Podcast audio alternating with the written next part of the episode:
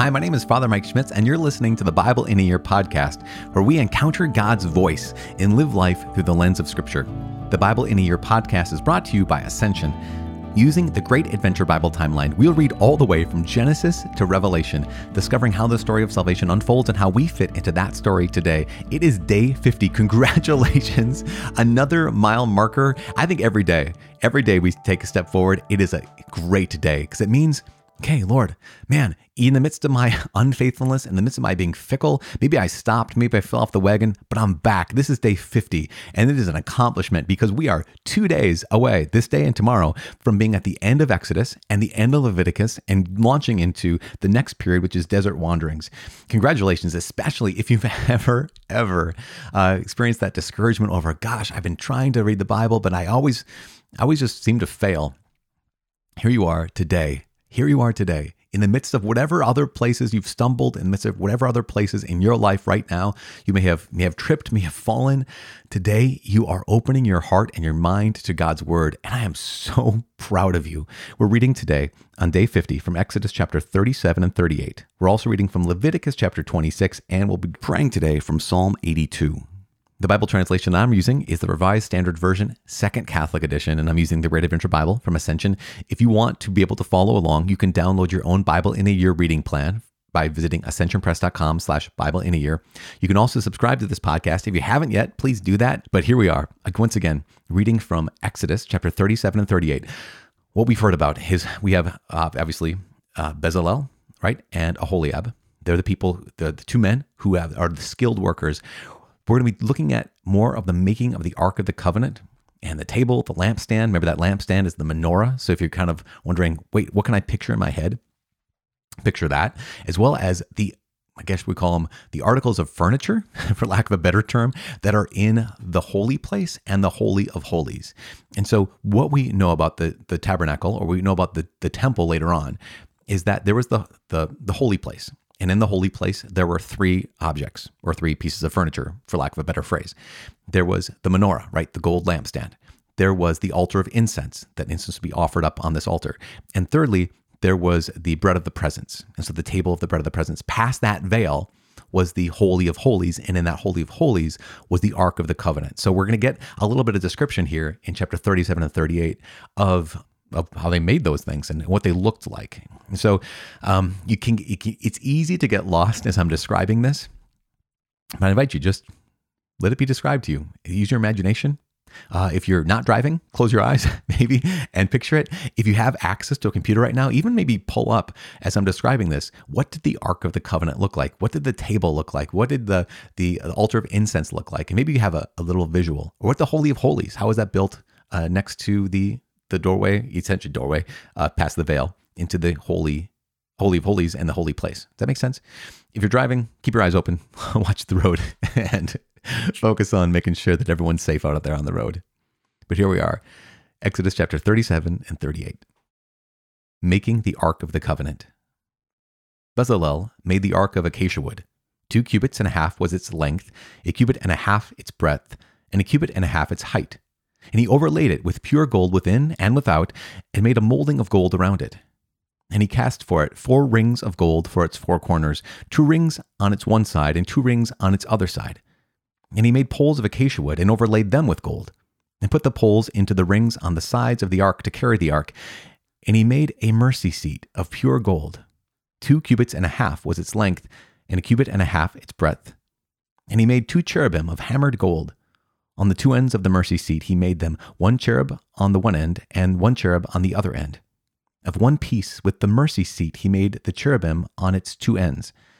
The cherubim spread out their wings above, overshadowing the mercy seat with their wings, with their faces one to another. Toward the mercy seat were the faces of the cherubim. Making the table. He also made the table of acacia wood. Two cubits was its length, a cubit its breadth, and a cubit and a half its height. And he overlaid it with pure gold, and made a molding of gold around it. And he made around it a frame a handbreadth wide, and he made a molding of gold around the frame. He cast for it four rings of gold, and fastened the rings to the four corners at its four legs. Close to the frame were the rings, as holders for the poles to carry the table. He made the poles of acacia wood to carry the table and overlaid them with gold. And he made the vessels of pure gold, which were to be upon the table, its plates and dishes for incense, and its bowls and flagons, with which to pour libations. Making the lampstand. He also made the lampstand of pure gold. The base and the shaft of the lampstand were of hammered work. Its cups, its capitals, and its flowers were of one piece with it. And there were six branches going out of its sides three branches of the lampstand out of one side of it, and three branches of the lampstand out of the other side of it. Three cups made like almonds, each with capital and flower on one branch, and three cups made like almonds, each with capital and flower on the other branch. So for the six branches going out of the lampstand. And on the lampstand itself were four cups made like almonds with their capitals and flowers, and a capital of one piece with it under each pair of the six branches going out of it. Their capitals and their branches were of one piece with it. The whole of it was of one piece of hammered work of pure gold. And he made its seven lamps, and its snuffers, and its trays of pure gold. He made it and all its utensils of a talent of pure gold. Making the altar of incense. He made the altar of incense of acacia wood. Its length was a cubit, and its breadth was a cubit. It was square, and two cubits was its height. Its horns were of one piece with it. He overlaid it with pure gold, its top and its sides round about, and its horns, and he made a molding of gold round about it. And he made two rings of gold on it under its molding, on two opposite sides of it, as holders for the poles with which to carry it. And he made the poles of acacia wood, and overlaid them with gold making the anointing oil and incense. He made the holy anointing oil also, and the pure fragrant incense, blended as by the perfumer. Chapter 38 Making the altar of burnt offering. He made the altar of burnt offering also of acacia wood. Five cubits was its length, and five cubits its breadth. It was square, and three cubits was its height. He made horns for it on its four corners. Its horns were of one piece with it, and he overlaid it with bronze. And he made all the utensils of the altar the pots, the shovels, the basins, the forks, and the firepans. All its utensils he made of bronze. And he made for the altar a grating, a network of bronze, under its ledge, extending halfway down. He cast four rings on the four corners of the bronze grating as holders for the poles. He made the poles of acacia wood, and overlaid them with bronze. And he put the poles through the rings on the sides of the altar to carry it with them. He made it hollow with boards making the laver and the court. And he made the laver of bronze and its base of bronze from the mirrors of the ministering women who ministered at the door of the tent of meeting. And he made the court. For the south side, the hangings of the court were of fine twined linen, a hundred cubits. The pillars were twenty, and their bases twenty, of bronze, but the hooks of the pillars and their fillets were of silver. And for the north side, a hundred cubits. Their pillars, 20, their bases, 20 of bronze, but the hooks of the pillars and their fillets were of silver. And for the west side were hangings of 50 cubits, their pillars, 10, and their sockets, 10. The hooks of the pillars and their fillets were of silver. And for the front to the east, 50 cubits. The hangings for one side of the gate were 15 cubits, with three pillars and three bases. And so for the other side. On this hand and that hand, by the gate of the court, were hangings of fifteen cubits, with three pillars and three bases. All the hangings round about the court were of fine twined linen, and the bases for the pillars were of bronze. But the hooks of the pillars and their fillets were of silver. The overlaying of their capitals was also of silver, and all the pillars of the court were filleted with silver. And the screen for the grate of the court was embroidered with needlework in blue and purple and scarlet stuff and fine twined linen, it was 20 cubits long and 5 cubits high in its breadth, corresponding to the hangings of the court. And their pillars were four. Their four bases were of bronze, their hooks of silver, and the overlaying of their capitals and their fillets of silver. And all the pegs for the tabernacle and for the court round about were of bronze. Materials for the tabernacle. This is the sum of the things for the tabernacle the tabernacle of the covenant, as they were counted at the commandment of Moses for the work of the Levites under the direction of Ithamar, the son of Aaron the priest. Bezalel, the son of Uri, son of Hur, of the tribe of Judah, made all that the Lord commanded Moses. And with him was Aholiab, the son of Ahisamach, of the tribe of Dan. a craftsman and designer and embroiderer in blue and purple and scarlet stuff in fine twined linen. All the gold that was used for the work, in all the construction of the sanctuary, the gold from the offering, was twenty nine talents and seven hundred and thirty shekels, by the shekel of the sanctuary. And the silver from those of the congregation who were numbered was a hundred talents and a thousand seven hundred and seventy five shekels, by the shekel of the sanctuary. A bekah a head, that is, half a shekel, by the shekel of the sanctuary, for every one who is numbered in the census, from twenty years old and upwards, for six hundred and three thousand five hundred and fifty men. The hundred talents of silver were for casting the bases of the sanctuary and the bases of the veil, a hundred bases for a hundred talents, a talent for a base. And of the thousand seven hundred and seventy five shekels he made hooks for the pillars, and overlaid their capitals and made fillets for them. And the bronze that was contributed was seventy talents, and two thousand and four hundred shekels.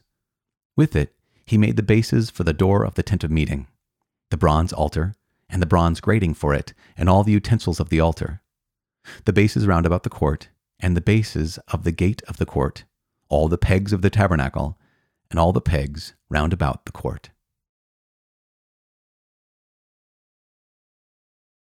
The book of Leviticus, chapter 26. Rewards for obedience. You shall make for yourselves no idols, and erect no graven image or pillar. And you shall not set up a figured stone in your land to bow down to them, for I am the Lord your God. You shall keep my Sabbaths and revere my sanctuary. I am the Lord. If you walk in my statutes and observe my commandments and do them, then I will give you your rains in the season, and the land shall yield its increase, and the trees of the field shall yield their fruit, and your threshing shall last the time of vintage, and the vintage shall last to the time for sowing, and you shall eat your bread to the full, and dwell in your land securely. And I will give peace in the land, and you shall lie down, and none shall make you afraid. And I will remove evil beasts from your land, and the sword shall not go through your land. And you shall chase your enemies, and they shall fall before you by the sword. Five of you shall chase a hundred, and a hundred of you shall chase ten thousand, and your enemies shall fall before you by the sword. And I will have regard for you and make you fruitful and multiply you, and will confirm my covenant with you. And you shall eat old store long kept, and you shall clear out the old to make way for the new. And I will make my abode among you, and my soul shall not abhor you. And I will walk among you, and will be your God, and you shall be my people. I am the Lord your God, who brought you forth out of the land of Egypt, that you should not be their slaves and I have broken the bars of your yoke and made you walk erect. Punishment for disobedience. But if you will not listen to me, and will not do all these commandments, if you spurn my statutes, and if your soul abhors my ordinances, so that you will not do all my commandments, but break my covenant, I will do this to you. I will appoint over you sudden terror, consumption, and fever that wastes the eyes and cause life to pine away and you shall sow your seed in vain, for your enemies shall eat it. I will set my face against you, and you shall be struck down before your enemies. Those who hate you shall rule over you, and you shall flee when none pursues you. And if in spite of this you will not listen to me, then I will chastise you again sevenfold for your sins, and I will break the pride of your power, and I will make your heavens like iron and your earth like brass, and your strength shall be spent in vain for your land shall not yield its increase, and the trees of the land shall not yield their fruit. Then if you walk contrary to me and will not listen to me, I will bring more plagues upon you, sevenfold as many as your sins. And I will let loose the wild beasts among you, which shall rob you of your children and destroy your cattle and make you few in number, so that your ways shall be desolate. And if by this discipline you are not turned to me, but walk contrary to me, then I also will walk contrary to you, and I myself will strike you sevenfold for your sins. And I will bring a sword upon you that shall execute vengeance for the covenant. And if you gather within your cities, I will send pestilence among you, and you shall be delivered into the hand of the enemy.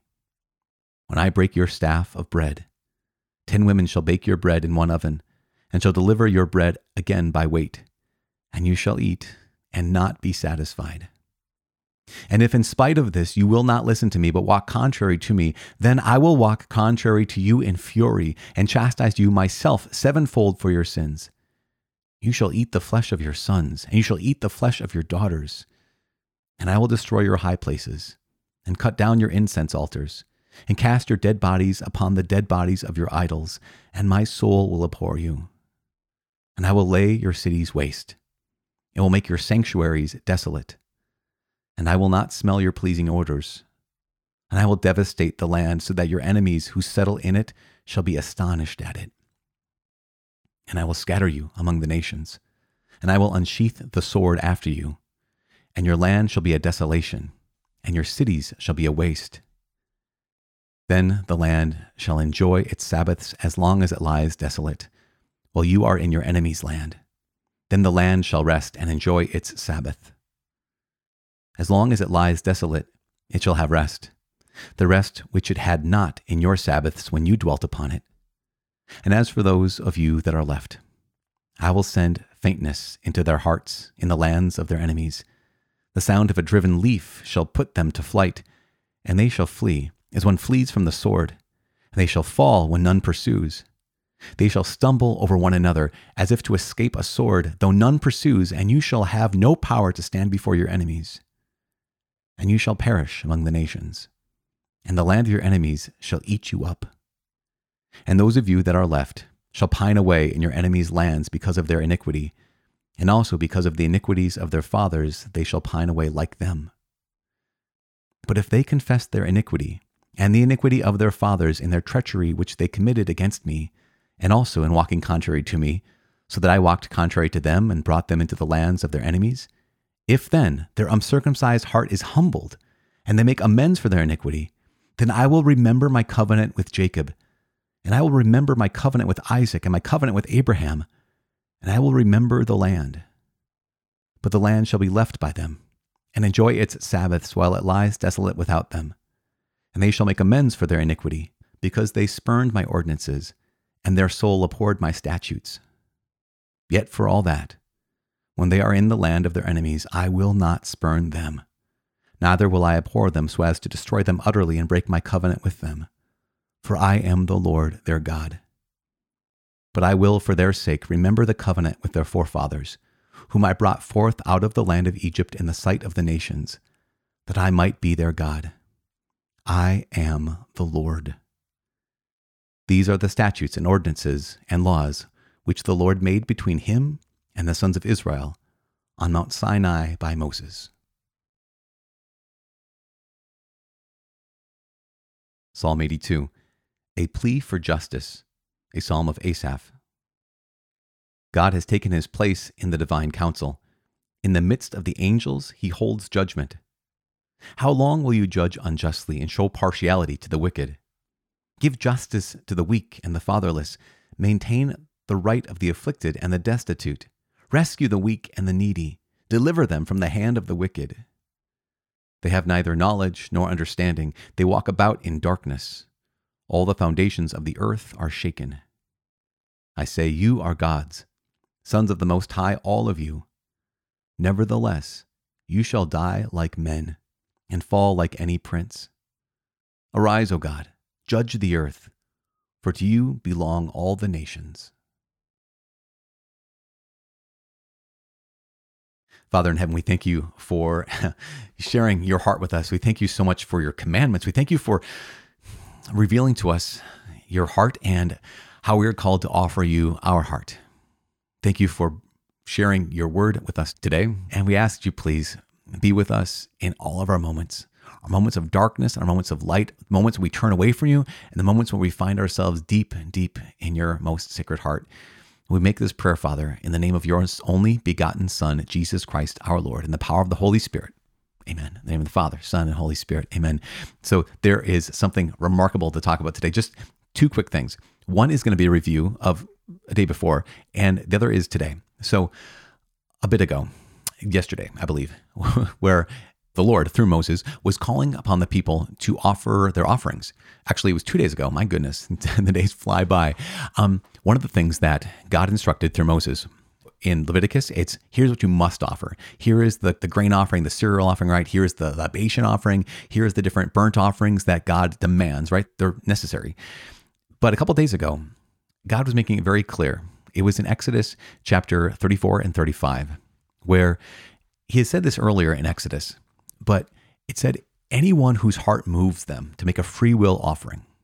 Anyone who, in whom the Spirit of God has moved and they want to give out of their generosity, um, come before the Lord and bring all these things, right? The gold or silver or the blue, purple, scarlet stuff, fine linen, um, goat's hairs, whatever you have. There's something there about God saying, you know, there is there is an element where here's the the worship that's demanded me. Here's the sacrifice that that is required of you.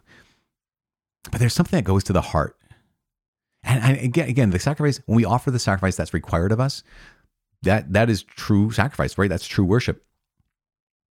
But there are many times when God says, if you would like to go beyond that, if the Holy Spirit in you is moving you to give beyond that, then here's an opportunity. In fact, the people of God, the people of Israel, were moved so deeply, so fully by that generosity, by that Spirit of God, that he's here at the end, or gosh, what was that, in the middle of chapter 36, where God, through Moses, had to say, okay, stop. the people were restrained from bringing, for the stuff they had was sufficient to do all the work and more. And this is a, a reminder for all of us there are some things we offer to the church, right, in support of our parish, our local parish, or support of the church ministries around the world. But also, as Catholic Christians and also all Christians, we're called to allow the Lord, allow the Lord to move our hearts to generosity to supply for the needs of the people around us. Can you imagine? You know that I think this the statistic is something along these lines that seven percent of every parish uh, provides for ninety percent or more of the parish work that only 7% of the folks who are in, in, the, in a parish provide for the volunteering, provide for the financial workings of a parish. And just imagine, I know Matthew Kelly had once asked this. He said, Imagine what if we increased that, not just like, you know, doubled it to 14%. What if we increased it 1%? I mean, imagining that all of the stuff the church does throughout the world, incredibly great stuff, not only locally, but also globally, you know, internationally. Imagine if 8% of Catholics supported that work. Imagine how many people could be blessed. Imagine how many people, like, we get to the point. What if we got to the point where even 10% of a parish was supporting the working of the parish? How much more good could be done?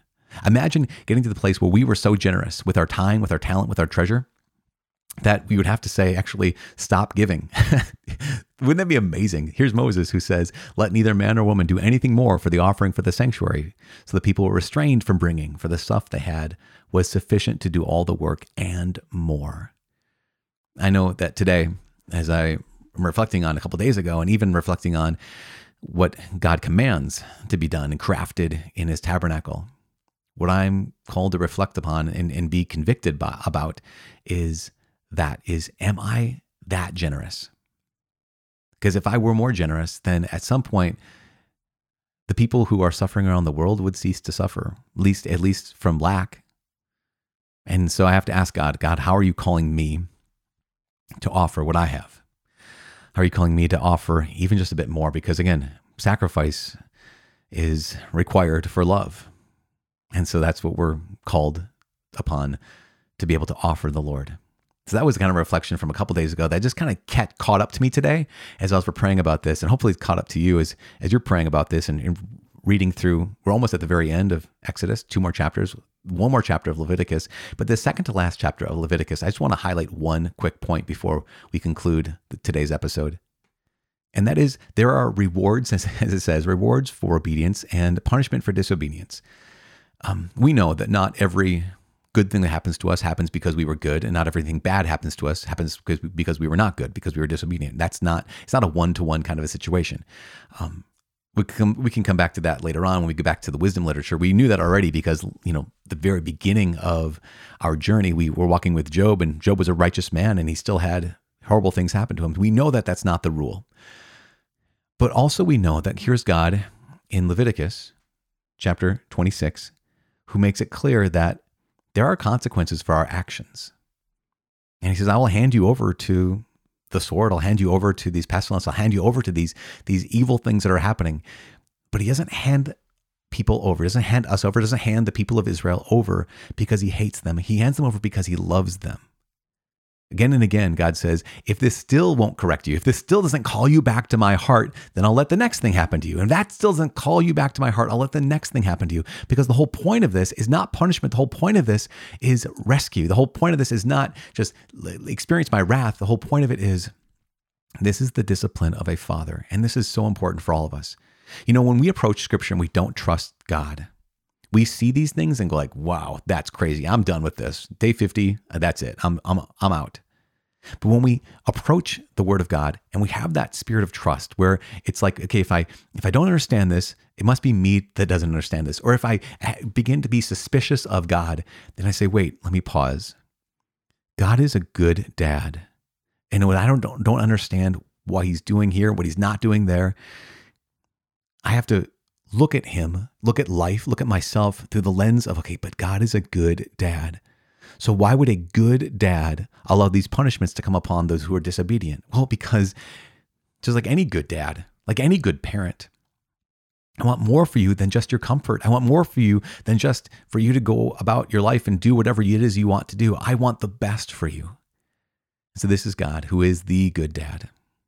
Who says, I want the absolute best for my children. And so, if they refuse to walk in my ways and walk contrary to me, then here's the consequences because I want to bring them back to my heart. So, my brothers and sisters, how is God calling me to be generous today so I can just supply for the needs of the people around me? How is God calling me to not walk contrary to Him, but to walk in, in His will? Because that's what it is to be holy, to walk in the will of the Father, to act and love in the will of the Father. So, we keep praying for each other because this is something we cannot do without God's grace. And so, yeah, pray for you. Please pray for me. Please pray for each other. You guys, we cannot do this on our own. Ah, oh, man. Well, what a gift we have. Passing up day 50. Hmm. What a gift. My name's Father Mike. I cannot wait to see you tomorrow. God bless.